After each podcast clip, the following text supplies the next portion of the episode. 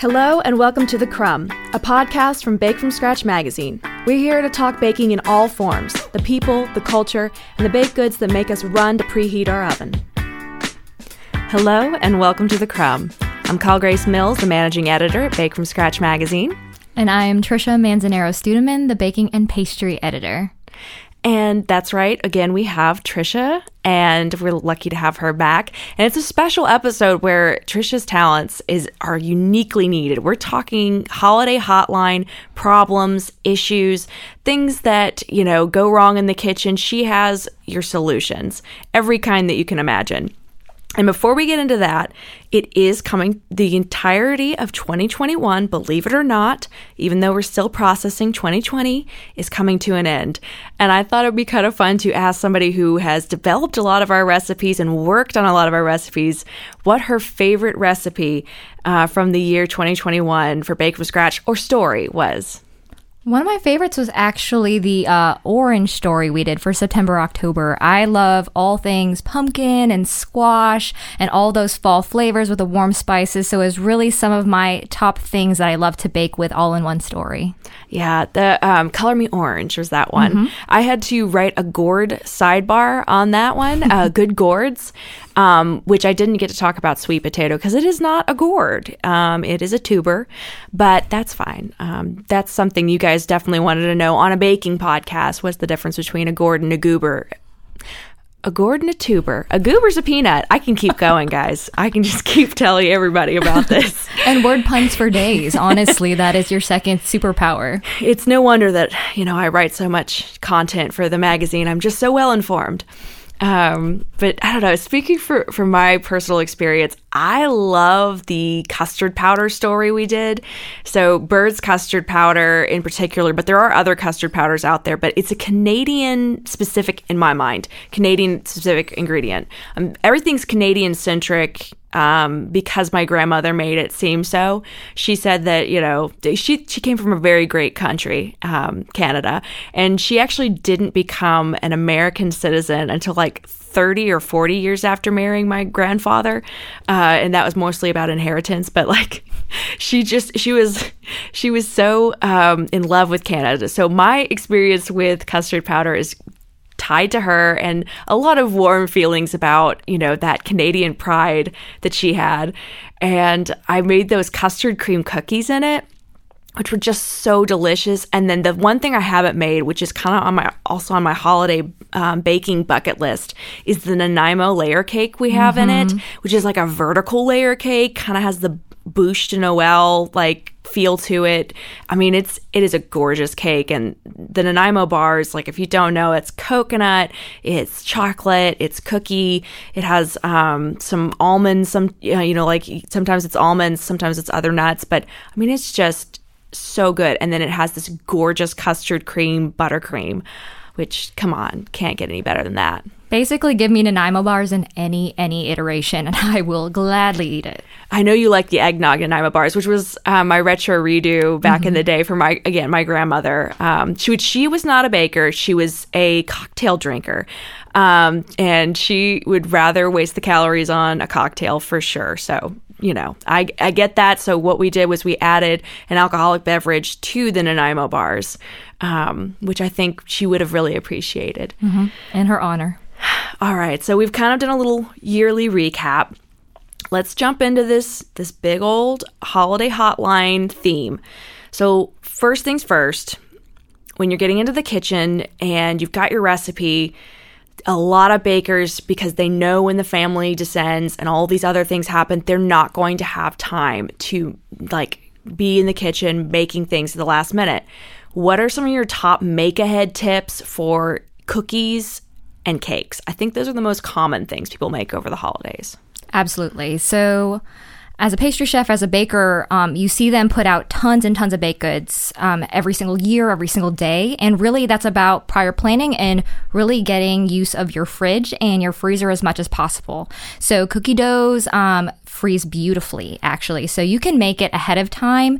Go ahead and scoop your dough or roll and cut them and freeze them on baking sheets close together but not touching. And then once they're frozen solid, you can throw them into an airtight container um, and then freeze them until you're ready to go. That way you can either pull them out, tray them up, and um, let them thaw in your refrigerator or while um, your oven is preheating and then bake them off. That way you're not scrambling when people are about to come to your house. Um, uh, cakes actually do really well too. So when you bake them, you can cool them completely, uh, wrap them in a couple layers of plastic wrap, and then maybe one or two layers of foil. And those can also be frozen until solid. Those can hang out, and then you can thaw them and then build your cake later. And Tricia, tell the um, listener who is definitely not going to be patient enough and put the hot cake into the freezer. Tell them what will happen do not do it. Be patient. I know it's so, so hard. Um, but if you think about that heat, um, when you put that plastic wrap right over it, it is just going to steam. It's going to be soggy. It's going to be sadness. Um, so wait for your cake to completely cool before you wrap it up and freeze it. Yes. I mean, imagine Gordon Ramsay screaming at you, you know, and say, you know, talking about food safety. You cannot put hot things next to cold things. You can also, that's just a food safety 101 thing. Um, but I'm talk. I wanted to hear this because it was my dream for Tricia to yell at me and not know she was yelling at me. Because I have definitely put a hot cake layer into my freezer no, and fridge. No, Congress. You guys can't see the hand gestures, but they're very angry. Um, not those kinds of hand gestures. Excuse me. Uh, but she, it, it is one of those things. Like I learned it. Don't make my mistakes, please. All right, going from after make ahead the other thing I was kind of ta- I was kind of thinking about was a lot of people are worried about then shipping these baked goods. I am a shipper, a big, big baked good shipper. I've been doing it for years, but I'd love to hear some of your tips and tricks because you also are, you know how the baked good is. My, your professional thing is to know how the baked good is being packed up and needs to be prepared and what can be shipped. Mm-hmm. It's definitely a lot of prior planning. Um, you want to pick the baked goods that will hold up the best. So you're thinking sturdy, maybe bars or brownies, um, so maybe hearty or biscotti, or maybe like those crisp, chewy cookies that aren't just going to break if you look at them the wrong way. Um, also, think about how you're packaging things. So you want to keep your soft cookies away from your crisp cookies because they actually can kind of affect each other's texture if they're put into the same package or bag. And also make sure that you separate um, strongly flavored items. So I like to pack the same type of cookie or the same type of treat together. That way your mint cookie isn't bleeding into your peanut butter cookie because if you put them all in one bag, they can share flavors and that's not always a great thing.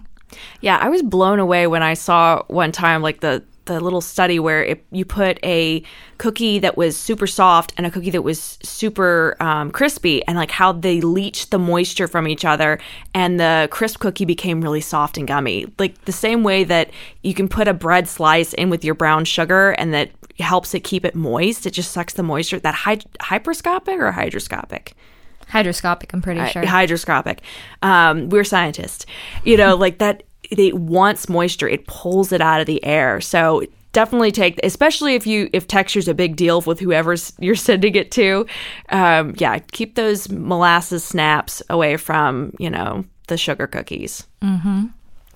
And then, what do you suggest? I mean, just for good looks, because we've had to stage some things for shoots before, sure, and make it look good. Because I mine's always been super pared down. I wrapped this in Saran wrap, then I wrapped it in tinfoil, and now here you go. Mm-hmm. Um, but how do we not do the Kyle Grace way of wrapping things?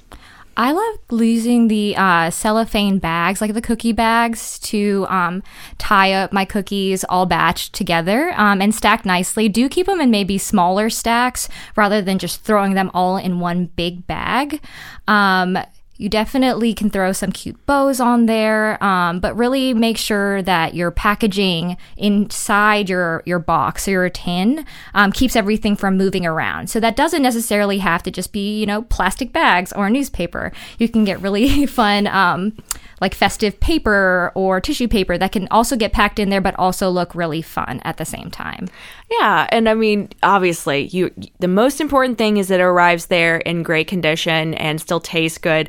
But if you can have those little touches, like the the tin, buying a you know cute little tin from like Williams Sonoma or someplace like that, that added thing, that's like an extra gift too, because that person can then use it and hopefully then mail you cookies the next year in that tin and it just goes back and forth. It's a great you know. barter system. It's know? a good bartering system. I think so. Definitely, if you're going to use those um, kind of paper takeout boxes, though, they can be really cute, but make sure you maybe wrap it a couple times in plastic wrap before you put it in your shipping box, just because it's not airtight. And really, you want to keep your cookies and your treats in an airtight container so they stay nice and fresh for the person who's receiving them. Yes, remember that you're not packaging up an animal, not that you should anyways, but it does not need air to breathe. It really doesn't need any air at all and needs to be suffocated and kept very, very good. I took that to a dark place. I apologize. But back to the holidays. Back to the holidays, my favorite season. So, um, okay, next big question besides moving on from the shipping. Uh, I think that one of the number one issues that bakers run into, especially if they're bread bakers in this cold season, is proofing. We've all been there. It is like 60 degrees um, in your house, generously with your thermostat. There's no way you're going to get your bread dough to rise and then you have to you can some people don't have a proof function on their oven and even if they do have a proof function on the oven they need to preheat their oven um, to get up to that high temperature to bake the bread. So sometimes there's no time to proof it. What do you do in these circumstances? What are like some of your top tips for proofing in that cold kitchen Absolutely. Unless you're in Alabama, you know, and then it's still warm in the middle of December. It's raining, it's fine. Yeah. well, you have a couple options. Um, one we do in the test kitchen often is we take like a large um, saucepan that you can put a wire rack on top of, and you'll bring your water up to a simmer, and it's just kind of steamy, and then you can balance your your bread um, bowl over the top, and then just kind of let it sit over that steamy environment until it's nice and proofed. Um, another option is your microwave can become um, an instant proof box essentially. So you can put some water uh, in a glass measuring cup, heat that up until it's nice and hot and steamy, and then stick it in the corner. Then your bread dough can come in in its little bowl. You can shut the door, and then that'll be a beautiful proofing environment for your bread. Keep in mind, though, the hotter it is in that space, the the faster your bread will proof. So keep an eye on it. Yeah, and I have to say, I, am a person who has microwaved like water in the uh, microwave, and microwaved it in the microwave. I know you were dying to know how I microwaved it, but um, that's usually for tea, which a lot of British people are smashing their their tea right now. Just hearing me say that, and it really does like create like this little sauna inside of it, and I think it's we we don't talk about it a lot when we say proofing, but that moist part of it too, like getting that kind of extra uh, water into the environment helps that from getting like a tough skin on the outside. You know, you don't have to tightly cover it like you would. I think people often, when they just do proofing, they leave it out in the air and it gets that kind of tough outer skin on their bread. And that also kind of helps you avoid that, the little moistness. Absolutely. Absolutely. We get a little bit MacGyver like in the kitchen, right? But there's no way your bread will not proof. There are so many options. Yeah. I've done the dry approach where, like, I had the, you know, like uh, the heating pad mm-hmm. and then the space heater. And but I didn't have the moisture in it. And frankly once I used that for one of our recipes changed my whole pers- perspective. I, I, always use like that simmering water aspect now. Mm-hmm. All right. So we got the proofing out of the way. What next would a baker run into? Well they would run into what we all run into which is colossal failure what we feel like is colossal failure. It's not Maybe the cake didn't bake all the way. Maybe the cookies got burned on the bottom. You know, maybe your icing broke and it just won't pipe pretty. There's so many things you can do to salvage this. This does not have to be th- throw it in the bin or trash. It can be kept and, you know, turned into something brand new. What are some of your favorite salvage the cake, salvage the pudding, you know, mm-hmm. techniques you would have for bakers who do they took their eye off the ball one second and they think that Christmas is ruined. Oh my gosh. Well, of course, the holidays are high stress and you have a ton of people coming over. So, of course, that's a time where even the most seasoned of bakers are going to get into these crises that you would never have in a, in normal day to day. But let us preface it by saying we have all been there. Even yes. as professionals, you are not alone. And a beautiful thing about bakers' mistakes, quote unquote, is that our mistakes are delicious. Yes. So, we have the added benefit. Um, there are a few actually. Um, if your cookies get a little bit too brown, say on the edges or a little bit on the bottom, a great trick is to just take a microplane and kind of shave off of those over browned bits um, and until it's just nicely golden brown um, and that can help a lot with those cookies another thing is you could put potentially make them into sandwich cookies. So that little added layer of buttercream, you know. I particularly like that one because like that buttercream will soften the cookie slightly mm-hmm. too. If you're not for the crispy cookie, if you like crispy cookie, you know, shaving off that little burnt part will take care of that little bit of flavor and it'll be a perfectly crisp cookie. Mm-hmm. But when mm-hmm. you have that buttercream in there, it really does soften up the cookie, making it much more, you know, like to that the level that you were really wanting. So love it. Plus Cookies are better with icing. Always. All right, proceed. Um, and also, it can kind of cover any extra toasty flavors too, and then you get an extra scoop of buttercream for yourself. Um, I know a lot of people we've seen our pies, like particularly pumpkin pie, or our cheesecakes crack, and it is like heartbreak for a lot of us. Um, but do not fret. You can easily just cover those little crevices with whipped cream or like a nice jammy fruit topping, and we promise you we will not tell anybody that that little crack ever ever happened. So that's a really easy fix. And then once you slice in it, it's going to be delicious. No one ever ever has to know. Yeah. I mean, it's important for everybody to remember that what feels like the end of the world to you and looks like the end of the world to you, it, it, the world looks exactly the same. It, mm-hmm. is perfectly fine with it. And it usually does still taste quite good. So don't forget to take off like your critical baker's um, glasses when you're, you're doing these things. For sure. And that also goes into say like fallen cakes um, we've heard a lot of you say that you take your cake out of the oven and it looks great, and then it suddenly deflates, or maybe you turn it out and it has like a, a doughy center. So, no need to panic. Um, often, those types of cakes will have like cake beautifully baked around the edges, and those are still very much salvageable. So, you can take those um, cake bits and either make it into a beautiful trifle or um, crumble them up and maybe make some little cake bonbons, which people would love just the same.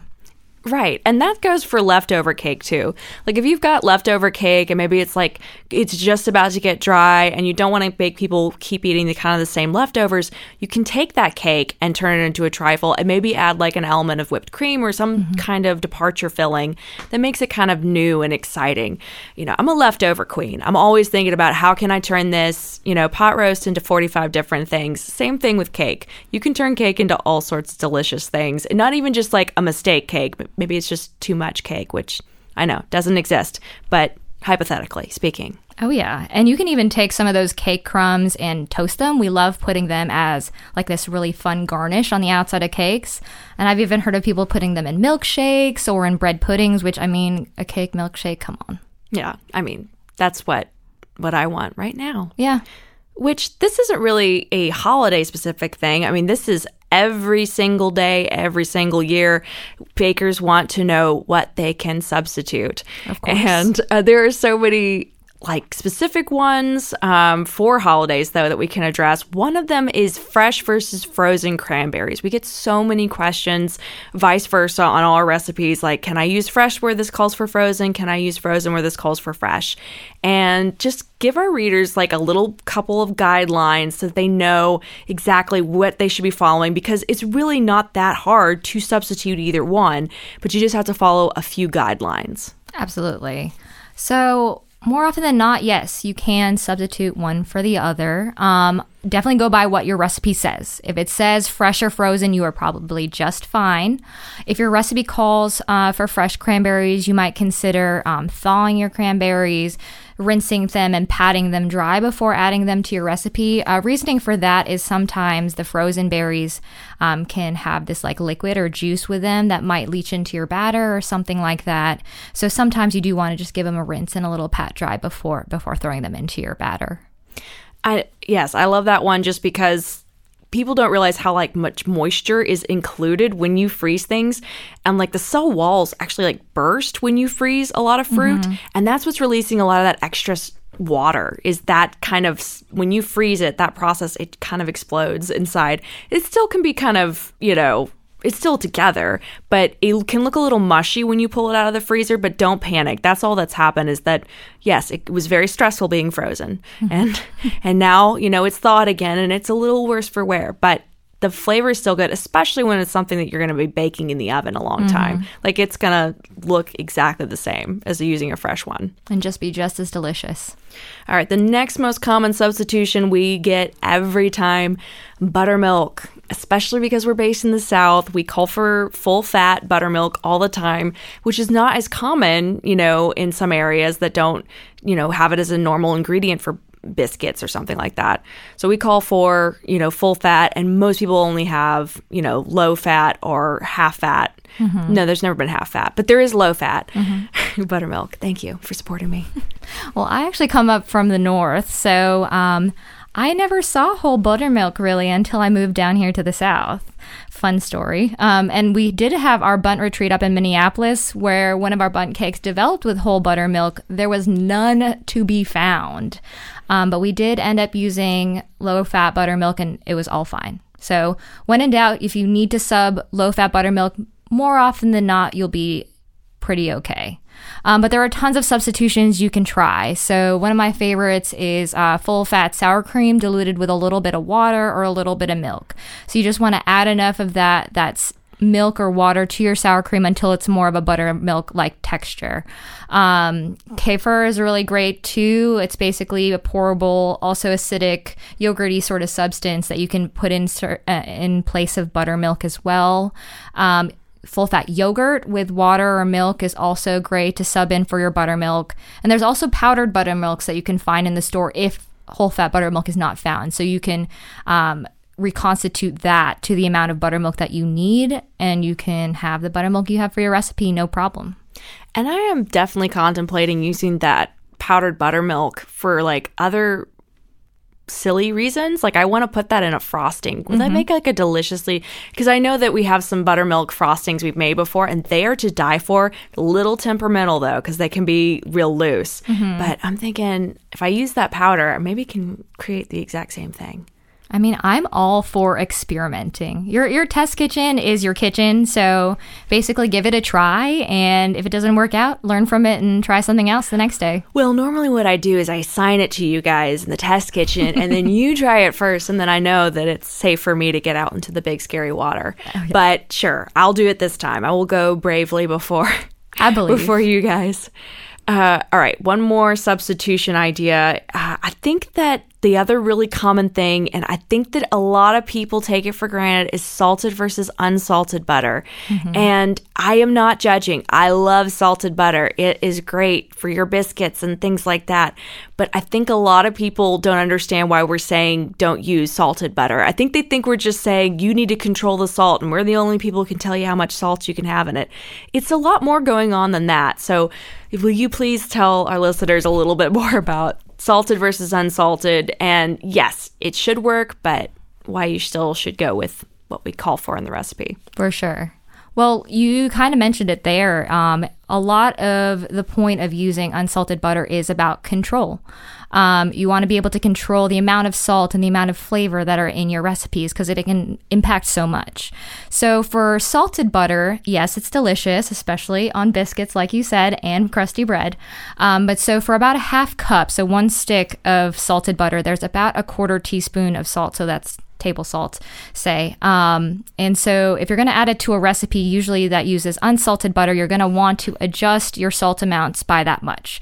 So, if you're adding a half cup of salted butter, you're going to want to decrease your salt by about a quarter teaspoon if you're talking table salt here. Um, but that will work for cookies, cakes, stuff like that, that is uh, much more lenient.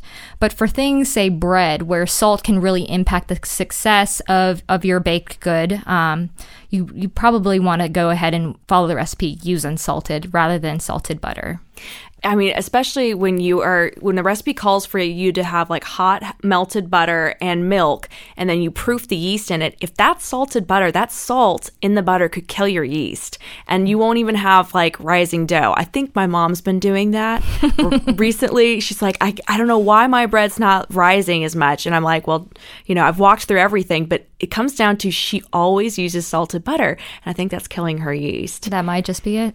That and when you're making pastries, um, it, salted butter, you know, salt makes things melt. You know, that's why you throw salt out onto, you know, snow. It helps make things melt much faster.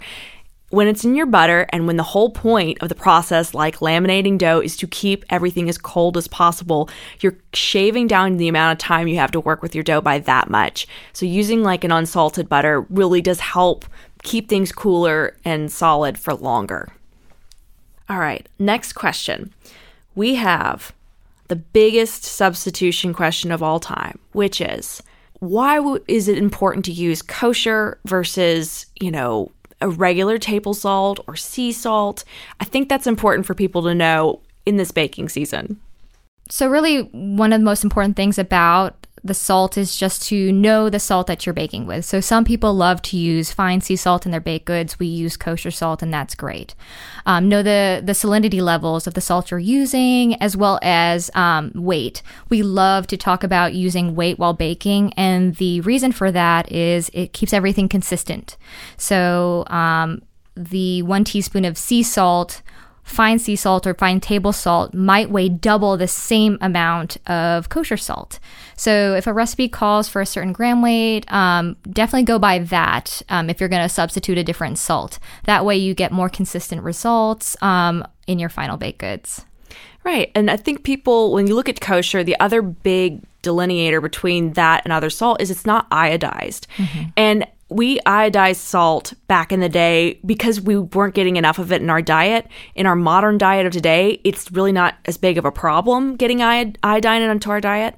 So the reason why we like this kosher salt is that it doesn't have a little bit of that um, iodine taste. That's one of the things, which is very subtle. Some people don't notice it at all, but it has a less chemical taste to it, especially if you're using it in big batches when you're making big loaves of bread or double doses of something. And I think that's another important thing to tell people. Well, thank you everyone again for tuning in for another episode of The Crumb. And thank you especially to our sponsors for this podcast Kerrygold Butter, Ankarsrum, Oregon Fruit, and Red Star Yeast. All of these companies are amazing. They help us put on shows like this. And we hope we've answered some really important burning questions you may have had for this holiday baking season. Uh, mostly Tricia answering, me just extrapolating. But uh, we hope that you, you've also gotten some inspiration about what you'd want to send along. And here at Bake From Scratch, we wish you happy baking and happy holidays. If you liked our podcast, please rate, subscribe, and tell a friend about us.